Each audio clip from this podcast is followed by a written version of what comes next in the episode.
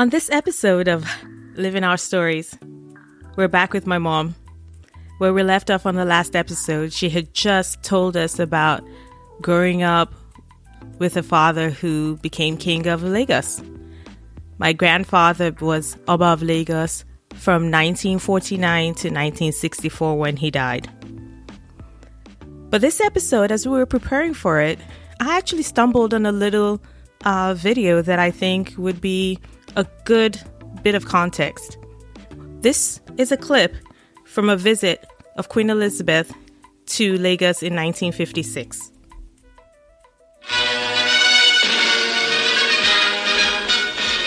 When the Queen visits the Nigerian Federal House of Representatives, it is in the full panoply of monarchy, a rich contrast to the simple summer dresses she has worn for the less formal functions. She receives a loyal address and replies. Among her audience is Chief Festus Ebo, Minister of Labour.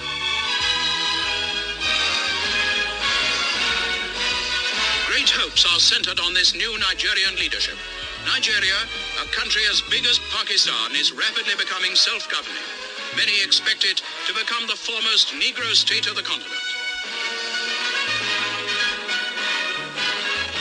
Grounds of Government House, a garden party is given for the royal visitors by the Governor General Sir James Robertson and Lady Robertson.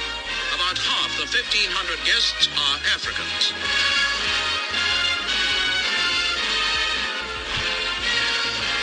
Oba Adeniji-Adele II introduces some of Nigeria's area chiefs to Her Majesty. The Oba's family have ruled Lagos since before the British came. Now he is the president of Lagos Town Council. A typical development in this growing country where tradition and innovation go hand in hand. That was my grandfather mentioned in there.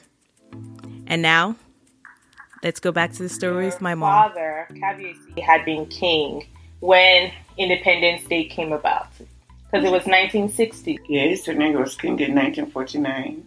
Okay, so, you know, 11 years. Yes, a very partying, socializing type of Oba. People comes to visit him at Iga. He was private before he became Oba and was still private. So he was involved in activities of um, Saleko and Lagos before he even became Oba. But um, he, he had always been a very private person. So, going to the day of October 1st, 1960, Nigeria became in an independent country from Great Britain. What was it like leading up to that? Uh, preparation for over a week, even about a month. There have been one activities or the other. You have the school children's day when all the children in Lagos at that time in schools were at the race course, were entertained, there was march parade and the food and drink for all the children in Lagos. But then, how many schools were there at that time in Lagos? Not like now that every corner you turn to is a school. They, we knew all these, practically all the schools in Lagos at that time. So it, it, it, was fun because it, the whole of Lagos was agog. Everybody was uh, so excited. We were having Independence Day and there was a lot of cooking and goings on in and out in the palace because they were preparing for the opening of the new palace. Oh, wow. So that day. So it was, it was a busy day, very busy day. So, it was more than just Independence Day for you all because you also had the um, renovation and the, the building of a new palace Yes. also happening at the same time. yes. So, where were you all living? Well, um, Eh, in the old building. did you understand what it meant for independence to be happening? Well, we all knew. We had a history in schools And that we were getting independent freedom from the British. What about you? I don't even know what I was thinking about, whether I even give it a thought. Apart from we are having parties, that's about it. So you were just a teenager looking for a Yes. party. Going out to one place or the other. So it, it, it was a busy period.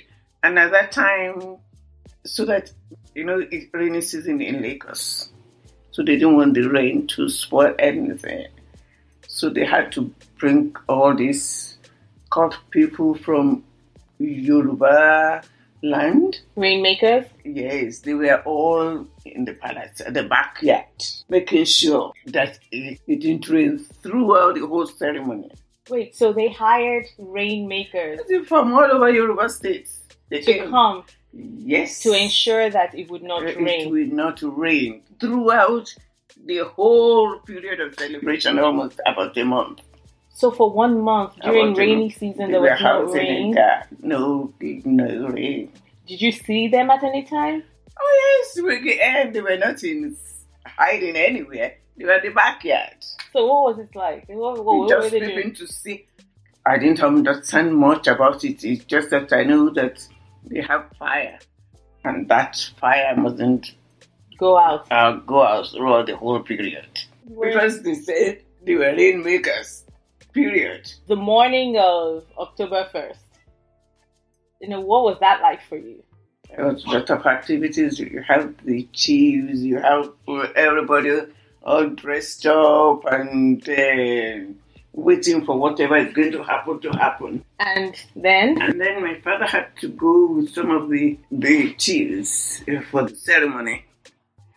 And I think it was Princess Alexandra that came for the independence and celebration that day. yeah, Princess Alexandra came as Queen Elizabeth's Yes. representative, And I think and she was, brought the handed over the Constitution yes, to the Sir- Prime Minister, Abubakar.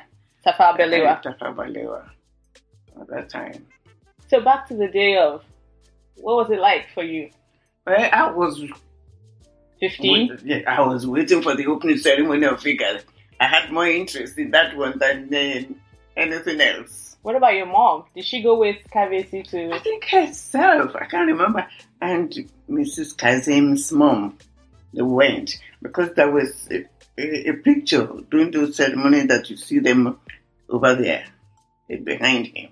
Oh, so there's a picture of your mom with your Yeah, somewhere, at yeah. race course. Yes. Oh. And then my father took came early.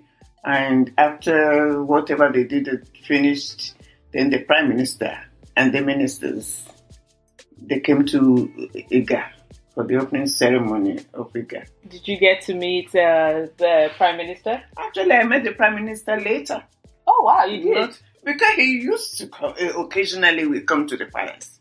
And the, some of the ministers, Ribadu and Yar'Adua, those two I have met when they came to visit me. I think when I was sick in the boarding school and they had to bring me home, and from the doctor I came, and uh, he came to see me. I think it was Ribadu or Yar'Adua, I can't remember which of them, just asked his permission to say hello to me. So he came to meet me at where I was sitting Oh wow. to greet me. What was your interaction with your siblings like on the day of? Most of the older ones, then they were in England at that time. Okay. What about Auntie Kashi and Uncle Ego? Eko was in bed. Oh, that's right. he had he had drunk all that Fanta. Yes. But I think uh, my sister Kasia, I think she was in England at that time. oh, so she wasn't around. Mm-mm. So you were the only one. Yes, she was in England. Hey, and interesting that your dad didn't let them come home for that. As far as my dad was concerned, you face your education, that is your business. And his business is running eh, with traditional affairs of Lagos, so it has nothing to do with it. He was a traditional ruler of Lagos. And what was what does that mean? And usually, when most of the uh, with the affairs of Lagos states, he the one that would represent the Lagos State. He knew what he wanted for Lagos. If there's one thing about him, to him, God is God. Lagos and his children are the most were the most important thing in his life. so what, what he was would do anything for Lagos. like what? What was his vision for Lagos? He wanted independence for Lagos states.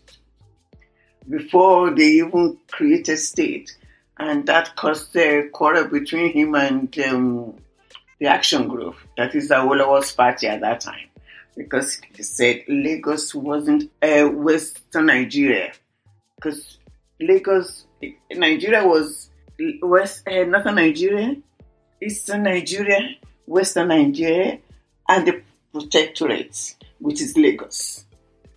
So Lagos wasn't under uh, Western Nigeria. So he fought for the Lagos state to be independent again, to be on his own. But what is it? That's interesting though, because if we're talking about now a country being an independent entity, shouldn't that mean that all aspects of the country should be under this one territory? Why should Lagos be an independent territory when we're talking about building a one Nigeria? When uh, Nigeria wasn't one before, that time, anything we had to do in Lagos has to be under Western Nigeria. So he fought, even for the um, Council of Obas, he had to go to Ibadan for the meeting. So he said no. Lagos was alone, was a protectorate, it was, wasn't under Western uh, Nigeria, so Lagos must be removed from Western uh, Nigeria. He fought for that. That's what caused problem between him and the action group under the leadership of Obafemi Awolowo. Hmm. And Obafemi Awolowo of Obafemi Awolowo was who? It was the um, head of um, action group party in Nigeria at that time, and then it, the prime uh, what were they called at that time? Not governor, premier of Western Nigeria.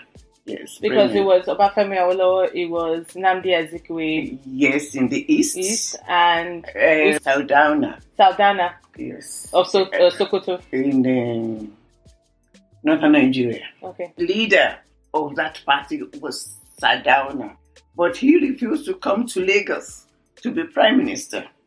He said his mission was to his people. So he decided to stay in the north as the premier of northern Nigeria and his deputy, Tafa Balewa. So the north, so the northern region. Well, the premier was um, Sardauna of Sokoto, and deputy was the Tafa Balewa.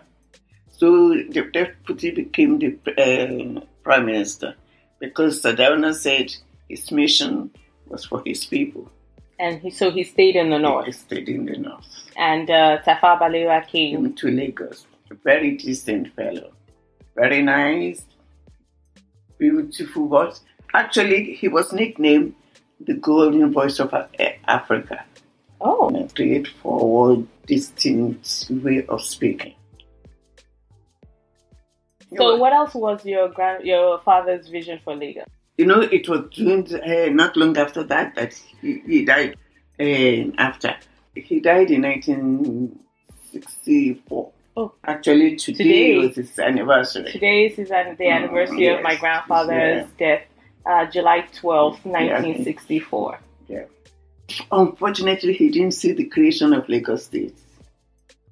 And the people that were insulting him at that time, uh, writing about him, Jakande, in um, Awolowo's newspaper, he was known as Ayekoto. The person that people didn't like the truth or something, translation in Yoruba. And it was ironic that So, Yes, that the person that was against creation of Lagos uh, State as an independent entity was the first person to become the governor of Lagos State, the civilian governor of Lagos State. And there we have it. Turns out 15 year old Debo, that's my mom, really was just an ordinary teenager. She wasn't really concerned about the affairs of what it meant for Nigeria to be independent, but she knew that she had some time off school. Her father fought for Lagos to be an independent state. And though he didn't live to see it happen, some of the people who fought against him of Lagos re- retaining its independence from the West. Ironic that one of them ended up being the first Democratic governor of Lagos State. Goes to show you politics, huh? Well, there we have it. I hope you enjoyed this episode.